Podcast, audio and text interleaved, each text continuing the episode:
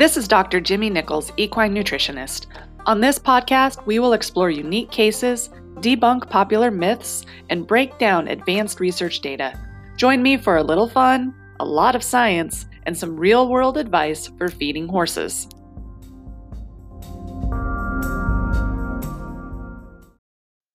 Hey everyone, it's Dr. Jimmy. Welcome to episode 80 of Feed Room Chemist.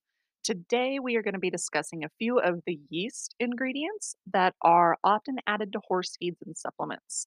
But before we get into that, I want to remind you all that I just launched social media pages for Feed Room Chemist. So you can follow me now on Facebook or Instagram. Just search at Dr. Jimmy. That's at D R J Y M E.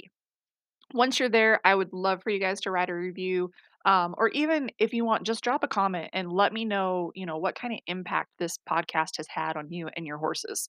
Literally, that positive feedback is what keeps me going. It keeps me inspired and it keeps me motivated to keep doing these episodes. So I, I really do appreciate the time that that you guys um, take to leave those reviews and and leave those comments.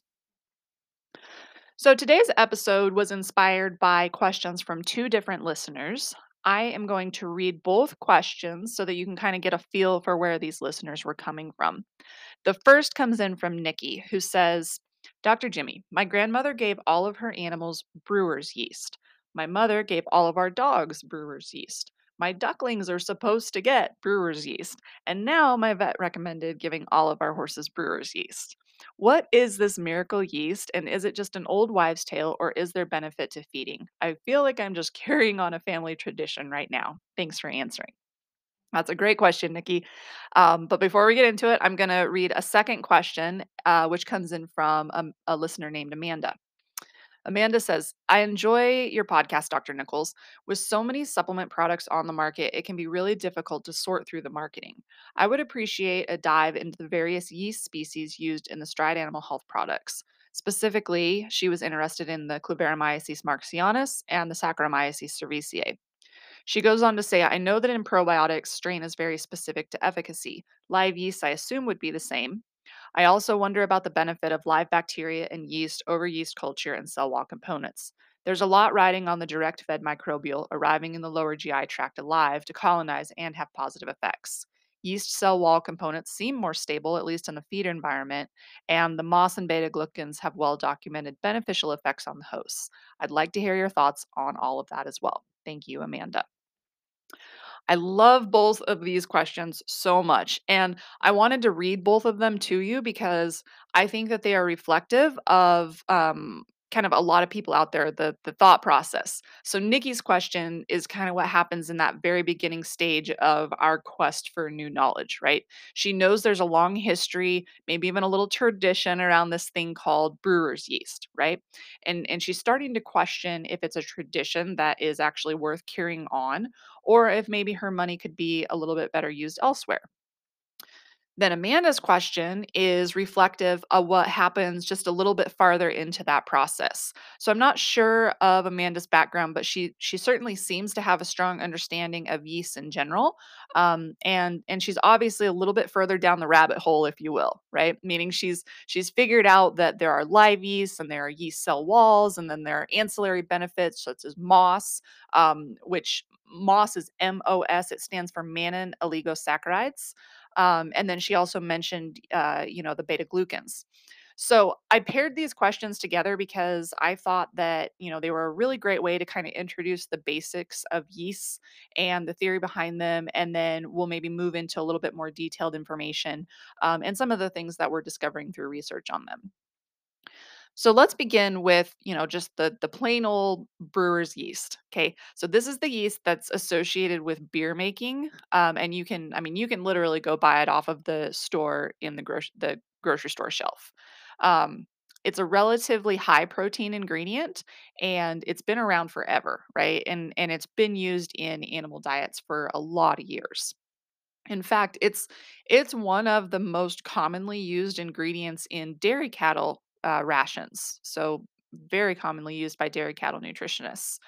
Um, And if you look back at some of the early uh, professional articles that were written on feeding horses, so when I say professional articles, I'm talking about you know articles written by state extension specialists, by um, you know uh, the early equine nutrition um, researchers, et cetera, they they they talk about brewer's yeast and and tout it for for some of its benefits, and specifically, um, they talk about it being a really good source of B vitamins. Um, in fact, there there are some who uh, some of those papers out there. Um, consistently recommended it as a staple if you were feeding geriatric or senior horses. So they were definitely big on putting these these brewer yeasts into the diets of an older horse um, you know that you were trying to get weight on maintain weight you know keep them from dropping weight keep them alive as long as possible. Um, brewer's yeast was a really common additive. And then the other thing that's interesting is brewer's yeast was historically um, touted for its ability to turn a track sour racehorse around. Okay, so um, you know nutritionists and and even horse owners would say things like brewer's yeast. When I add that into the diet, it helps stimulate the horse's appetite. Um, it it helps that horse return to a more spirited, energetic attitude um, where their work and their performance both were improved. But in general, um, when I went back and tried to really dig through some of that early research on brewer's yeast, um, there there really wasn't a lot done in horses, which doesn't surprise me, just because the research in horses um, was pretty limited um, that that long ago. Um, and then also, I, I couldn't find any real like mode of action type of research um, and I think it's just because they weren't there yet, right? It was kind of it was this new novel ingredient. Um, they had access to it, you know, and so they started feeding it to animals. It had a high protein content, right? So that would have been the initial driving reason to incorporate brewer's yeast into any diet would be for that protein content. Um, but then they started seeing these kind of ancillary benefits that you know animals were growing better, responding better, um, you know, just in general acting better. So they started adding it then into the diets of a lot of different production animals and and and then equine diets. So that's that was kind of back in time a little bit. But over time, so once you start using an ingredient more often and you start seeing these kind of anecdotal um, benefits, then that's when research researchers are like, well, I want to see if that's really happening or if people just think it's happening. And so that's when your researchers and your scientists kind of step in and say, okay, we're going to start investigating. We're going to start diving into this product. What is brewer's yeast? How, what's its mode of action? What's it doing? Why is it helping these animals? Um, and so there was a lot of progress then that started um, to happen in research on yeasts. So, fast forward to today, um, there's actually a pretty decent amount of research, even in horses, on a variety of different yeast products. Okay. So, I'm going to, at this point, consider brewer's yeast. Um, I'm going to call it kind of an old school nutritional technology. And the reason that I'm doing that is because um, in in the modern day, scientists have figured out how to break apart the specific components of yeast. Right? They figured out how to identify unique strains because, as Amanda mentioned in her questions, yes, strains matter um, in yeast just as much as they do in in other microbial um, ingredients uh, the the researchers they basically have the ability now to study these these strains and these components of yeast individually and really figure out what they do um, you know and not only figure out what they do but now that we know there are certain parts of this ingredient that have benefit within the body um you know they've basically been able to isolate what those most effective components are and then turn those into um, ingredients that they can reproduce exactly the same in a very controlled environment so that they get the exact same end product every single time and I think that's the challenge with, you know, the the quote old school brewer's yeast is it just it had a lot of variation in that end product. Okay, so I I'm a big fan of consistency, and so I am not going to be as apt to reach for brewer's yeast just because um what you get at the end is is not always necessarily going to be exact. So yeast yeasts are a very complex topic, um, and and just keep in mind, I mean, this is a a thirty-minute or less episode, and so I can't get super, super deep into it. Um, maybe in future episodes down the road, I'll be able to I might, um, you know, take certain components maybe and and dig a little bit deeper, but the the purpose of this episode really is to just kinda give this this broad overview and get everybody at least on the same page with these. Um there are a slew of companies out there, um, making their own versions of yeast products that then come to people like me and say, "Hey, will you put our ingredient in your feed or or, you know, in this supplement?" And there I think it's important to remember that, you know, while we're using the term yeast, um, as a general broad term, there's actually a lot of difference among yeast, okay? So different yeast components, um, actually have specific names that must be used on the feed label, and then each of these are gonna have different, um, biological effects within the body. Okay, so I'm I'm gonna list out some of these, um, terms that you might see on an ingredient list, and then I will describe to you or I'm I'm basically gonna give you the AAFCO definition. Um, and AAFCO, if if you remember, is the controlling or the, um not necessarily controlling, but they're the the recommending body, if you will, of, um, what feed ingredients, what their actual name can be listed as, so that there's the purpose there is to make sure that that you have consistency among, um, brands of products that are being sold commercially. So, brewer's dried yeast, that is an official AAFCO recognized ingredient term. Um, if you see that term on a label, basically what what that means is that ingredient is, um, spent yeast cells, okay? So brewer's yeast is dried, it is non-fermentative, it is non-extracted Saccharomyces yeast that is a byproduct of brewing beer, okay? It also must contain at least 35% crude protein, okay? So that's that's the definition that AAFCO gives for brewer's dried yeast. So pay attention there. Brewer's yeast is non-fermentative, okay? And and it's divine it's defined by its protein level, okay? So if I'm thinking of brewer's dried yeast, I'm thinking protein. I'm thinking a protein source, right? Now, yes, there there are some some ancillary digestive benefits, um, and, you know, as Nikki mentioned, her grandmother and her mother clearly have seen some of those benefits in the horses that that they were feeding it to through the years. Now, let's let's start, um, moving into some of these other definitions now. So again, as technology has advanced, as research has advanced, we've started to figure out that we can, um, separate and utilize certain components of yeast and that they have different actions within the body. So the next term I wanna describe for you guys is the term active dry yeast. So if you see that term on your feed ingredient list, that means that that feed contains yeast that has been dried in such a way as to preserve a large portion of the fermenting power. Okay. And that yeast, that ingredient, has to contain at least 15 billion live yeast cells per gram. Okay. So that yeast, so active dry yeast, that yeast is clearly being used for its probiotic benefits, right? Because it has live organism. It has to have live microorganisms in it, and it has to have at least 15 billion live cells per gram in order to even be classified as the term active dried yeast to go on that label. Now, the third one that that I want to describe is a term called yeast culture. So again, that's something that if you were to go look at your ingredient list on your supplement or on your feed tag, you would see the term yeast culture. And if you see that, that ingredient is the dried yeast. Now, it can either come from Saccharomyces cerevisiae or it can come from Kluyveromyces marxianus. Okay, so those are two different yeasts.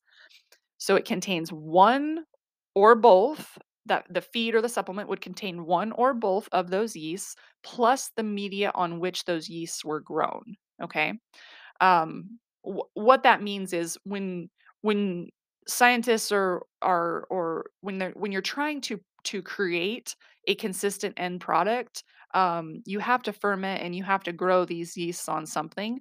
And so the media on which it was grown, that part of the term is just means that whatever that yeast was grown on um, to be commercially produced um, is also included in that end product. Now that the the definition also then goes on to say that that it must be dried in a way that preserves the fermenting activity of the yeast, okay? So notice that this yeast is not necessarily live, right? But it is utilized for its fermenting activity, right? So there's not a a, um, specific, uh live colony forming unit, like there's not a, a number of live cells per gram that are a part of this particular definition. So, yes, there could be live cells in there, um, but doesn't necessarily mean that there are. So this is the the ingredient, the yeast ingredient definition um, that has undergone a lot of research, and scientists have identified and evaluated um, a variety of strains um, of both of these yeasts that I mentioned, and each type provides, you know, its own set of unique benefits within the body. Okay. So just because you see the term yeast culture doesn't mean that there's one specific ingredient that you're getting um, because there are a lot of different yeast uh, ingredients out there that, as a nutritionist, we have to choose from. Unfortunately, they all fall under that same term, yeast culture. Now, the fourth term that I want to um, define for you guys is hydrolyzed yeast. Okay, so if you see the term hydrolyzed yeast under that ingredient list, um, what you're getting there is a concentrated, non extracted, partially soluble yeast digest. Okay, where the whole yeast cell has basically been split apart using enzymes. And then what you're left with are beta glucans and mannan oligosaccharides or MOS. So in this particular yeast ingredient, um, what you're really going after, what the big benefit in this particular ingredient is, is that MOS and that beta glucan content. So let me let me actually explain those components just a little bit further, um, and especially since Amanda brought those up in in her initial question, I want to make sure that we address them just so that everybody has an understanding of what those are. So MOS, um, M-O-S, stands for mannan oligosaccharides. Okay, and this is basically um, it's a product made from the the yeast cell wall. Okay, so research. Um, I was actually kind of thumbing and cruising through uh, research papers, and I, I stumbled across a study that was done by the University of Illinois on um, a monogastric species. I think they were looking at in in um, pigs and and when I say monogastric species, that means um, a, a, a digestive system, one single stomach, um, and then to the small intestine. So very similar to that of a horse, at least to the front half of the horse's digestive tract. So, um, their research showed that MOS actually had the ability to change the microbial populations in the digestive tract. Um, they found that MOS can enhance the immune response and it can actually alleviate overstimulation of the immune system. Um, they also found that MOS is capable of increasing the total number of immune cells. Okay, so looking at things like the leukocytes and the lymphocytes in the blood um, at a really early stage of infection by a disease, that that MOS was actually able to to increase or kind of amp up that horse's immune response. So basically, that means that, you know, when an animal gets sick, um, the body can respond really quickly and keep things under control early so that, you know, they don't progress into these advanced stages of sickness. So basically, you know, the body is becoming more agile and more responsive when MOS is part of the diet.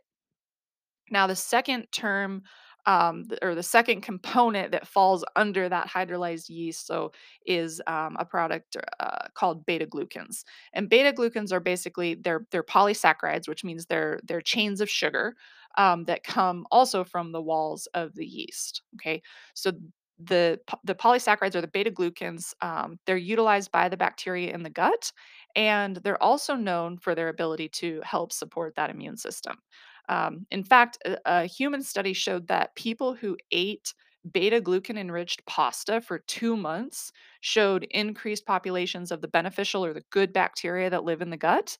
Um, and they also had lower populations of the bad or the non beneficial bacteria. Um, I also ran across a 2017 study in horses that showed that yeast beta glucan supplementation does indeed modulate the immune system of horses. Okay, so it's not something that just happens in pigs or in, in humans. Um, that does also happen in, in the equine. Um, and then I also found a uh, study done this year, actually 2021, that showed that beta glucans improved um, a, a very important innate immune parameters uh, within horses. And so that basically the the findings there, the conclusion there was that beta glucans might be really helpful to feed to horses uh, before stressful events. I am going to circle back um, to the term yeast culture because this is an area that I think warrants some attention. And it certainly is a term that you will find on almost every um, premium feed that I am involved with um, because I believe in it so much. So, if you recall, I mentioned that there were two different yeasts that fall under that yeast culture term. They were Saccharomyces cerevisiae and Kluyveromyces marxianus. Um, I actually use both of these, but I use them in slightly different applications. So, Kluyveromyces um, is not as common in the United States, but I like it because um, research shows that it actually is able to resist the gastric shock, meaning it survives the harsh pH of the stomach acid. Um, and it is capable of colonizing within that lower GI tract. Um, in fact, researchers found that that Kluyveromyces is able to colonize um, with 100% colonization within 14 days, meaning um, when the product is fed um, at day 14, that product is established um, within the gut. So, um, there's there's actually eh, I guess it's important it doesn't take that full 14 days for it to have a benefit though. Um, it's just that 14 days was what they chose to look at, the time period they chose to look at. Um, another study actually showed that Kluyveromyces can alter the fecal pH in horses in as little as three days. Okay, so it it, it is a very quick acting um, yeast, and and it's also capable of modulating the immune system. Um, so so research has shown that it can modulate the immune system meaning it can it can help the immune system be more responsive to invaders or pathogens um, can also increase microbial populations, and it it also helps increase the production of organic fatty acids, um, which are very important and beneficial to the body, and very important to the health and the function of the microbiome within the gut. So, you know, this particular yeast, the Kluyveromyces marxianus, um, it is and has been a staple in the all of the Intensify horse feeds that are manufactured by Bluebonnet Feeds. Um, and then it's also an active ingredient in the supplement called Transform DSI that is made by Stride Animal Health. Like I said, it's it's not really a common ingredient in the United States, so you're not gonna see it on the label of a lot of feeds. Um, but it certainly is one that I really believe in. Um, I think it makes a world of a difference in in horses' digestive health. I just I've I've just seen so much. Um, you know, of course, there's the research that says that it's beneficial and it works and it gets where it's supposed to go and it does what it's supposed to do. But then, you know, there's just this whole other side of it where you see it for yourself and you use it in your own horses and you use it in client horses and you see the the benefit and the difference that it makes. Um, you know, and then knowing that that you know Bluebonnet and Stride are some of the only you know companies or brands that are using that particular ingredient in their horse diets um you know and and so then when you get that feedback of from someone like oh i've tried every you know feed i've tried this feed or that feed or this supplement or that supplement i you know they were supposed to have digestive support but i didn't feel like i saw that much of a difference and then they go on to an intensify feed or or they put a horse on transform dsi and they do see that difference like that just reconfirms in my mind that you know this particular strain is really having a beneficial impact now, the other yeast ingredients, um, or the other yeast that falls under the term yeast culture is, um, so I had mentioned Saccharomyces cerevisiae is the other yeast that is part of that term. Um, there are a lot more products out there that are of the Saccharomyces. Um, so the the I guess the thing to keep in mind here is that yeasts really can function in three different ways. So they can act as prebiotics, they can act as probiotics, and they can also act as postbiotics. Okay. So a prebiotic is a non-living um, it basically is acting as a food source for the living microorganisms that live within the gut, the, the good bacteria um, or the good microbes. Probiotics, those are actual live microorganisms. And then postbiotics are the metabolites or the end products that occur from the process of the probiotics consuming the prebiotics. So even within the term yeast culture, you can have any combination of you might have only prebiotics, you might have only probiotics, you um you might have postbiotics, right? So you can have any combination of those. So, speaking of postbiotics, I am a huge, huge postbiotic fan.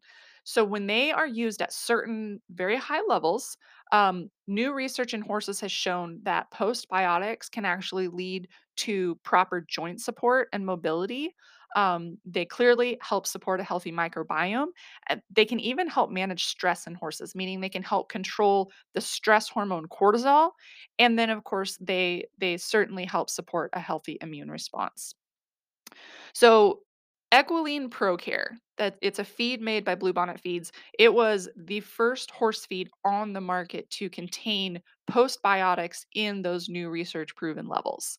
Um, that that feed's been available for two years already, and and other companies are just now starting to catch on to the benefits of postbiotics and you know what inclusion level is required to hit those benefits, right? So so these postbiotics, you know, have been used in a lot of feeds at lower levels for a lot of years.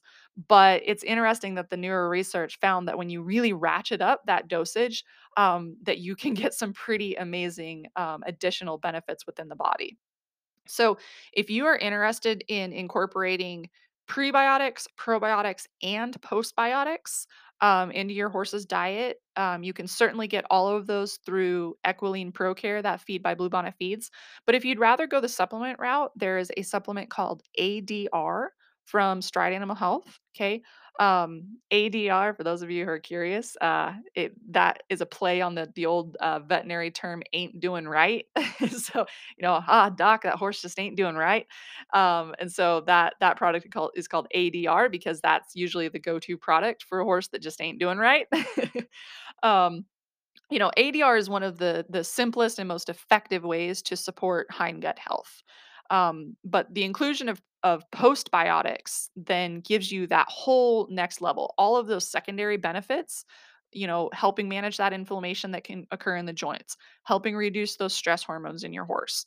I mean, in my mind, Every barn, every trailer going down the road needs ADR in their possession. it is literally one of the easiest things that you can add into your program to support your horse's appetite, improve that digestion, you know, support the microbiome of the GI tract. Um, but then, of course, get these new added benefits on top of it. So, I guess bottom line, um, you know, when it comes to yeast, if you're looking at a tag and you're looking at that ingredients list, um, I personally am generally not going to get real super excited over the term brewer's yeast. Um, I think it was a really great technology 30 years ago. Um, it certainly is not going to be harmful. I mean, it'll it'll it'll have some benefit for sure. But in today's world, um, there just are so many more advanced, consistent, reliable forms of yeast um, that we can use on our horse's diet to get a much stronger impact on their their general or their overall health. Now, if you are, you know, let's say you're just purely interested in incorporating a little extra protein into your horse's diet. Um, if you remember the term brewer's yeast, one of the defining factors is that it must contain at least 35% protein. Um, so, you know, it it is a good protein ingredient. Um, but as I said, you know, if you're looking at it as strictly a digestive aid, I just think that there are better options out there. Not saying that it's a bad option. Um, it's it certainly is is better than doing nothing. Um, but I, I just believe that there are a lot um, more effective yeasts out there that can be added into horse diets. So the term yeast culture is a definite yes. Um, the problem there, like I said earlier, there are just so many different ingredients out there that all fall under this term. So it's a little bit tough to know which one the manufacturer is using. Um, and if the manufacturer is even using it at levels that are needed in order to get the kind of research proven results that I was talking about earlier. Um, the term active dry yeast is absolutely a good one as well. And since it is an active yeast, um, it must contain live colony forming units. So if you see the term active dry yeast, most of the time you should also see a minimum guarantee under the analysis on the label. And that that's what'll give you the confidence in what that formula actually contains. And then lastly, the term hydrolyzed yeast is a great one to see on a label because it tells you that the product includes MOS and beta glucans, and those things can help bind mycotoxins that might be present in your hay or your grass. And then it can also support a healthy and robust immune system that's quick to respond to invaders. All right, I think that wraps up everything on yeast, at least everything that I'm going to cover today. So um, remember, you can always go follow me on Facebook and Instagram. Just search at Dr. Jyme.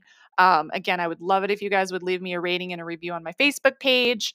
Um, and also, if you have the ability to leave a rating or, or a hopefully five star review on your podcasting app, I would sure appreciate that um, you know, again, it's just the the more people that that um, find out about Feed Room Chemist, uh, the bigger impact that we can have on the horse world and just the overall health of horses in general.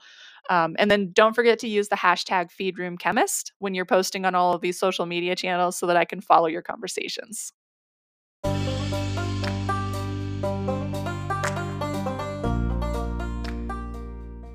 Thank you for listening to this episode of the Feed Room Chemist.